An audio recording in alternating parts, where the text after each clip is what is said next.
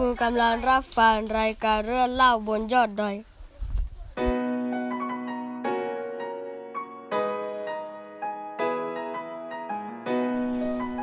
สวัสดีท่านผู้ฟังทาง Infinity Podcast นะครับ ขอต้อนรับ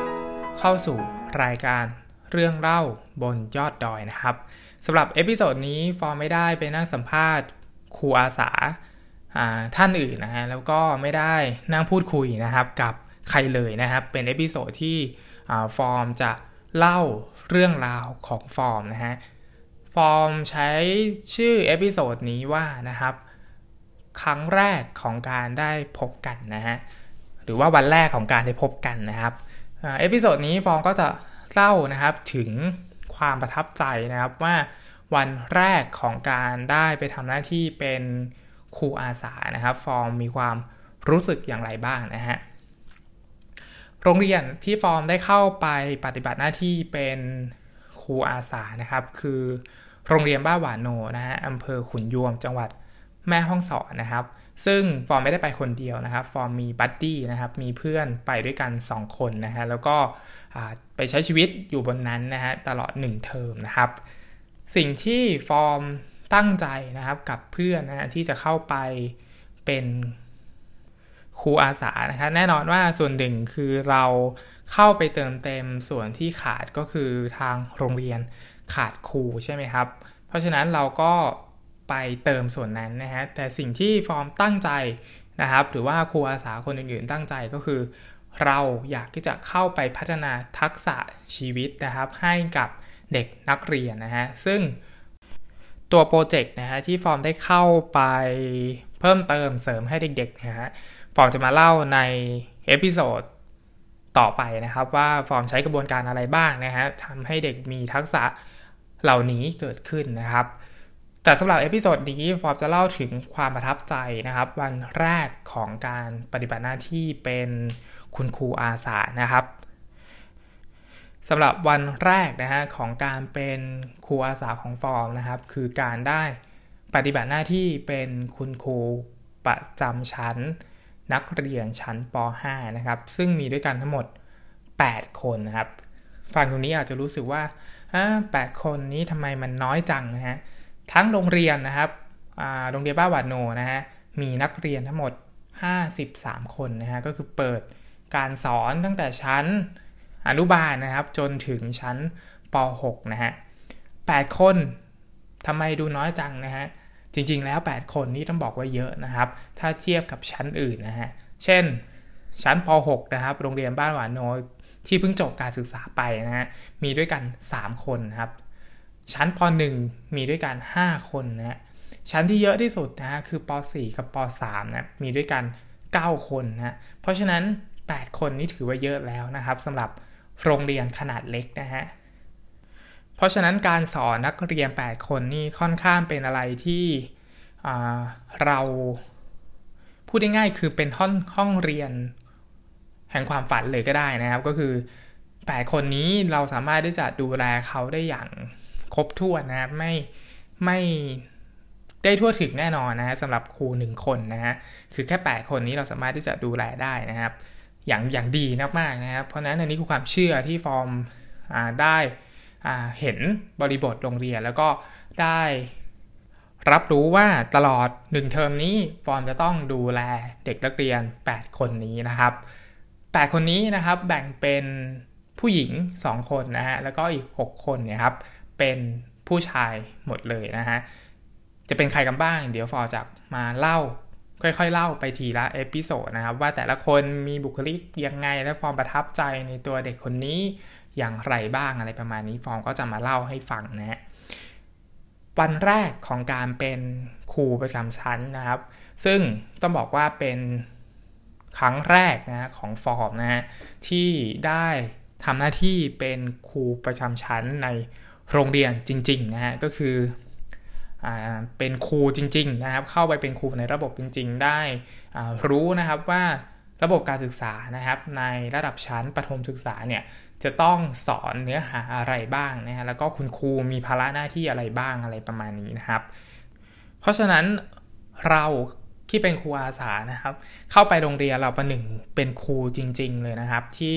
ปฏิบัติหน้าที่ในโรงเรียนนั้นนะก็คือมีงานอะไรที่ครูเขาทำเราก็ช่วยเขานะฮะไม่ว่าจะเป็นงานเอกสารนู่นนี่นั่นอะไรประมาณนี้นะฮะทีนี้บริบทโรงเรียนบ้านหวานโนนะฮะ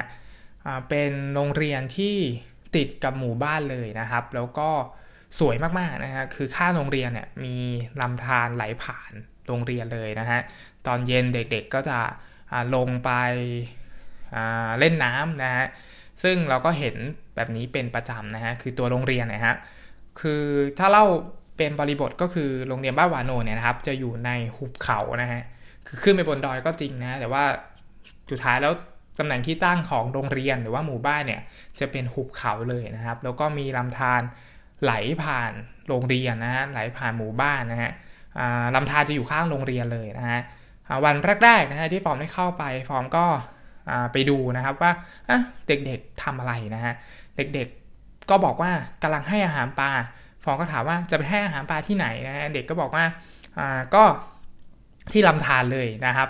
ฟอก็เลยเดินไปดู อ๋อลำธารมันอยู่ตรงนี้นี่เองนะครับ เด็กๆก็เอาพวกเศษอาหารที่อยู่ในห้องครัวอะไรอย่างเงี้ยนะครับ ก็โยนลงไปในแม่น้ำแล้วเด็กแล้วปลาก็กินหรือปลาตัวใหญ่มากนะฮะ ซึ่งทางหมู่บ้านนะครับได้ห้ามจับปลาในบริเวณนี้นะฮะ คือถ้าใครจะจับก็ต้องเสียตัวละ 500 อะไรประมาณนี้นะฮะการจับปลาก็ต้องเดินไปนะครับ ตรงนี้จับไม่ได้นะ ต้องเดินไปที่ที่ สามารถที่จะจับได้นะฮะเดี๋ยวฟอร์มจะมาเล่าเรื่องราว การไปจับปลากับเด็กๆให้ให้ฟังนะครับใน episode ใน episode ถัดไปนะครับคาบเรียนแรกนะฮะ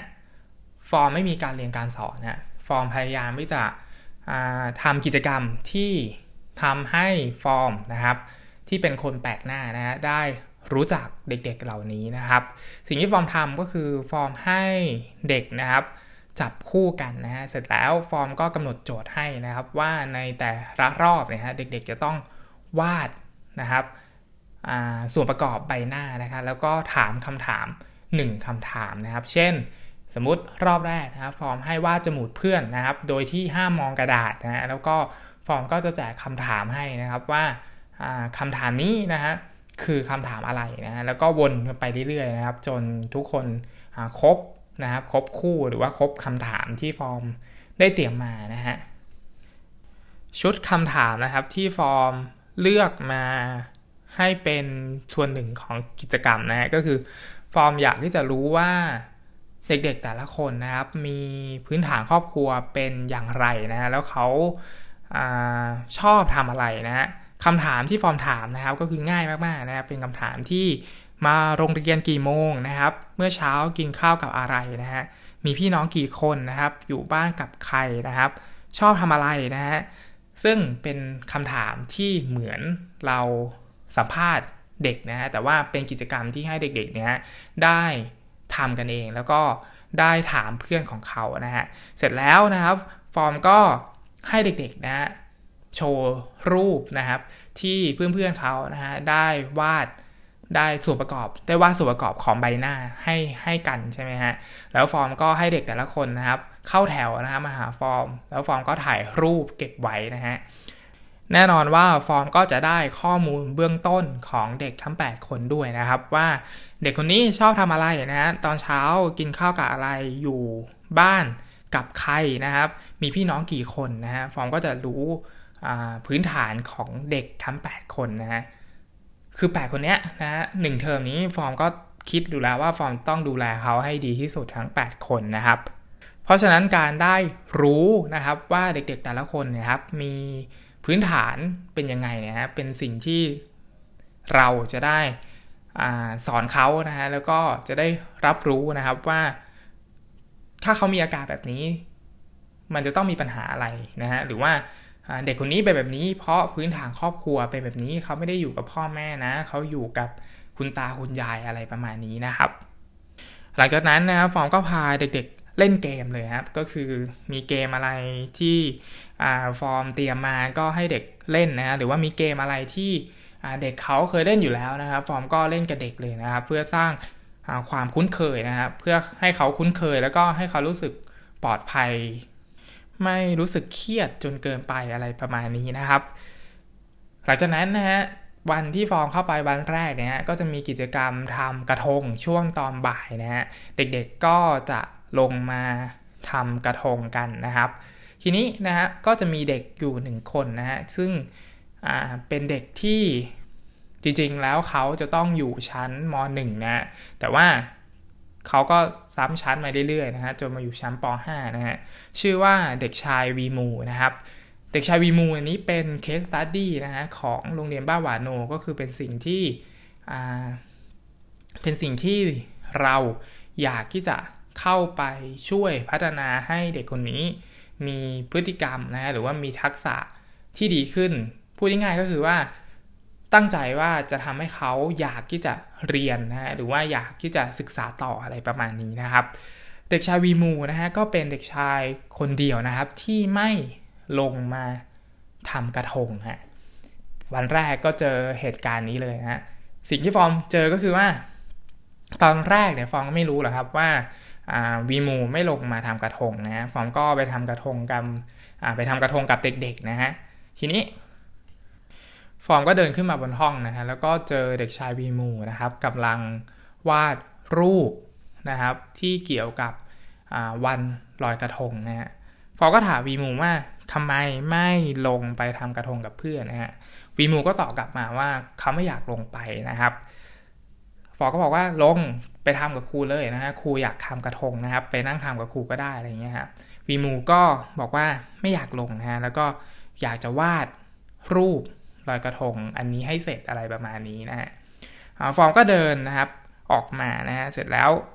ฟอร์มก็รอดูนะครับว่าวีมูจะเดินตามมาไหมนะฮะก็แอบดูอยู่ห่างๆนะฮะนอกห้องว่าเขากำลังทำอะไรอยู่นะฮะรอไปได้สักพักนะครับฟอร์มก็เดินกลับเข้าไปอีกนะ แล้วก็บอกกับวีมูว่าไปทำกระทงกับครูนะฮะ เนี่ยเพื่อนๆทั้งโรงเรียนเนี่ยเขาลงไปทำกระทงนะ เราจะมาแบบอยู่คนเดียวแบบนี้มันเหงาอะไรเงี้ยลงไปทำกระทงกับครูดีดีกว่าอะไรประมาณนี้นะฮะวีมูก็ไม่ยอมลงนะฮะฟอก็เดินออกมานะฮะแล้วฟอก็รอสักพักหนึ่งนะฮะแล้วฟอก็เดินกลับเข้าไปใหม่นะฮะทีนี้ฟอไม่บอกอะไรวีมูเลยฮะฟอไม่บอกว่าไปทำกระทงกับครูนะเหมือนเหมือนรอบแรกกับรอบที่สองนะฟอก็เข้าไปแล้วฟอก็ ไปจัดโต๊ะอะไรเล็กน้อยๆนะเสร็จแล้วก็เดินออกมา สิ่งที่เกิดขึ้นก็คือว่าวีมูเดินตามฟอร์มลงมานะฮะคือถ้าคิดง่าย ๆ ก็คือเด็กน่าจะลำคาญนะว่าครูมันจะมาอะไรบ่อยๆอะไรนะใช่ไหมฮะเด็กอาจจะรู้สึกลำคาญอะไรประมาณนี้นะก็เลยเดินตามมานะสุดท้ายวีมูก็เดินตามมาแล้วก็ลงมาทำกระทงกับเพื่อนๆนะครับ ทีนี้ฟอร์มก็เดินเข้าไปถามวีมูอีกว่าทำไมถึงไม่ลงมาทำกระทงนะฮะก็เลยได้เข้าใจว่าที่วีมูไม่ลงมา เพราะว่าเขาไม่ได้เตรียมพวกใบตอง ไม่ได้เตรียมพวกอุปกรณ์ทำกระทงมา ก็เลยไม่อยากจะลงมาทำกระทงอะไรประมาณนี้นะครับ ซึ่งอันนี้ก็เป็นเหตุผลที่วีมูอธิบายนะครับ ว่าทำไมเขาถึงไม่ยอมลงมาทำกระทงนะอันนี้คือวันแรกเลยนะที่ฟอร์มได้รู้จักกับวีมูนะฮะแล้วก็จะมีวีรกรรมนะที่ สุดท้ายเนี่ยวีมูก็กลายเป็นศิษย์รักของครูฟอร์มไปเลยนะครับเพราะว่าฟอร์มเนี่ยต้องใช้ความอดทนมากๆนะใช้ความพยายามมากๆ ในการที่จะเข้าใจนะครับ ไม่ว่าจะเป็นการเขียนการพูดของเด็กชายวีมูนะฮะแต่สิ่งที่สำคัญก็คือว่าพัฒนาการของวีมูที่เป็นที่เป็นสิ่งที่น่าชื่นชมก็คือเขามีความพยายามที่มากขึ้นนะครับ ซึ่งอันเนี้ยเดี๋ยวฟอร์มก็จะมาเล่าใน episode ถัดไปนะว่าความพยายามของวีมูนะ มันเกิดขึ้นได้ยังไง และทำไมฟอร์มถึงสังเกตเห็นความพยายามนี้นะครับ หลังจากเสร็จสิ้นนะครับ กิจกรรมทำกระทงนะฮะก็เป็นตอนเย็นนะฮะฟอร์มก็ไปวิ่งนะครับ แต่ก่อนจะไปวิ่งเนี่ยนะครับ เด็กๆก็ชวนไปเตะบอลนะฮะสนามบอลของโรงเรียนบ้านหวานโนนี่ต้องบอกว่าเป็นสนามบอลที่สวยมากๆนะฮะการที่จะไปเตะบอลที่โรงเรียนนี้นะครับ จะต้องข้ามลำธารนะฮะตอนนั้นเนี่ย ต้องเดินข้ามน้ำไปนะคือยังไม่มีสะพานนะครับสะพานก็จะเป็นสะพานที่ทำมาจากไม้ไผ่นะฮะคือตอนนั้นยังไม่มีนะฮะก็ถามคุณครูว่าทำไมถึงไม่มีนะฮะคุณครูบอกว่าอพอหน้าฝนเนี่ยครับน้ำมันก็จะพัดมาใช่ไหมฮะ เพราะฉะนั้นสะพานที่เคยสร้างมันก็จะพังนะฮะ แล้วเขาก็จะสร้างสะพานใหม่ช่วงกีฬาสีอะไรประมาณนี้นะครับ ซึ่ง อร์มก็ต้องเดินข้ามน้ำไปนะฮะก็ต้องถอดรองเท้าแล้วก็เดินข้ามลำธารนนะครับ ขึ้นไปข้างบนนะฮะก็คือเดินไปนิดเดียวนะฮะแต่ว่ามันต้องข้ามลำธารไปนะฮะเป็นสนามบอลที่สวยมากๆนะครับประตูก็ทำมาจากไม้นะครับเป็นไม้ที่แบบคือถ้าเตะโดนโดนประตูแรงๆ ประตูก็ล้มได้อะไรประมาณนี้นะฮะ แต่ว่าเป็นสนามบอลที่สวยมากๆนะครับ แล้วก็ประกอบกับช่วงเดือนพฤศจิกายนตอนนั้นเนี่ยฮะ เป็นช่วงที่หญ้าเนี่ยกำลังเขียวมากๆนะฮะแล้วก็เขายังไม่ได้เกี่ยวข้าวนะครับทำให้วิวตอนนั้นนี่สวยมากๆนะครับเป็นสนามบอลที่สวยมากๆนะฮะที่ฟอร์มเคยเห็นเลยนะครับ เพราะฉะนั้นก็ประทับใจสนามบอลมากๆนะก็เลยลงเตะบอลกับเด็กสักแป๊บหนึ่งนะเสร็จแล้วก็มาวิ่งนะครับ ตามปกติที่ฟอร์มชอบวิ่งอยู่แล้วนะฮะก็ วิ่งรอบหมู่บ้านนะฮะดูนู่นดูนี่นะครับ ว่าหมู่บ้านเป็นยังไงนะฮะแน่นอนว่ามีเด็กๆมาวิ่งตามนะครับว่าเฮ้ยมีคนแปลกหน้ามาวิ่งนะอ่าก็เลยมาวิ่งตามนะครับคุณครูใหม่นะครับ วิ่งเด็กๆ ก็มาวิ่งตามสนุกสนานอะไรประมาณนี้นะครับ หลังจากวิ่งเสร็จนะฮะแกนก็เพื่อนฟอร์มนะครับชื่อแกนนะฮะก็ไลน์มาบอกว่ามากินข้าวบ้านเด็กนะฟอร์มก็โห วันแรกได้กินข้าวบ้านชาวบ้านเลยนะดีใจมากๆนะวิ่งเสร็จก็ก็ไปไปเลยนะครับแกนก็บอกว่าบ้านอยู่ตรงนี้ตรงนี้นะอยู่ใกล้โรงเรียนอะไรประมาณนี้นะครับฟอร์มก็ได้กินข้าวกับบ้านเด็กนะซึ่งเป็น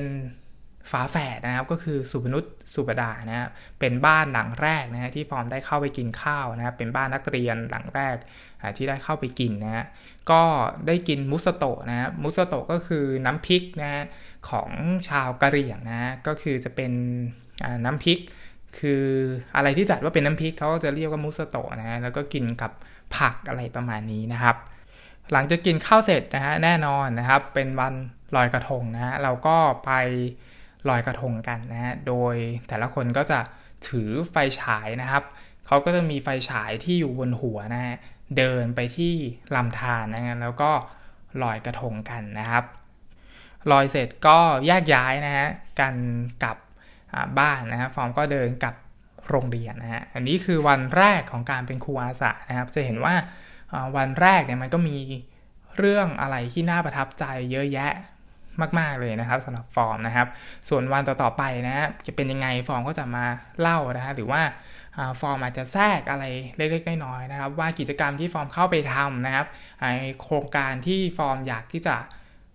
สร้างทักษะชีวิตให้กับเด็กๆเนี่ยฟอร์มได้ทำอะไรไปบ้างฟอร์มก็จะมาเล่าใน episode ถัดๆไปนะครับสำหรับวันนี้นะครับ episode นี้เรื่องเล่าบนยอดดอยนะครับ ต้องขอจบ รายการไว้เพียงเท่านี้นะครับ แล้วพบกันใหม่ใน episode หน้านะครับสำหรับวันนี้ สวัสดีครับ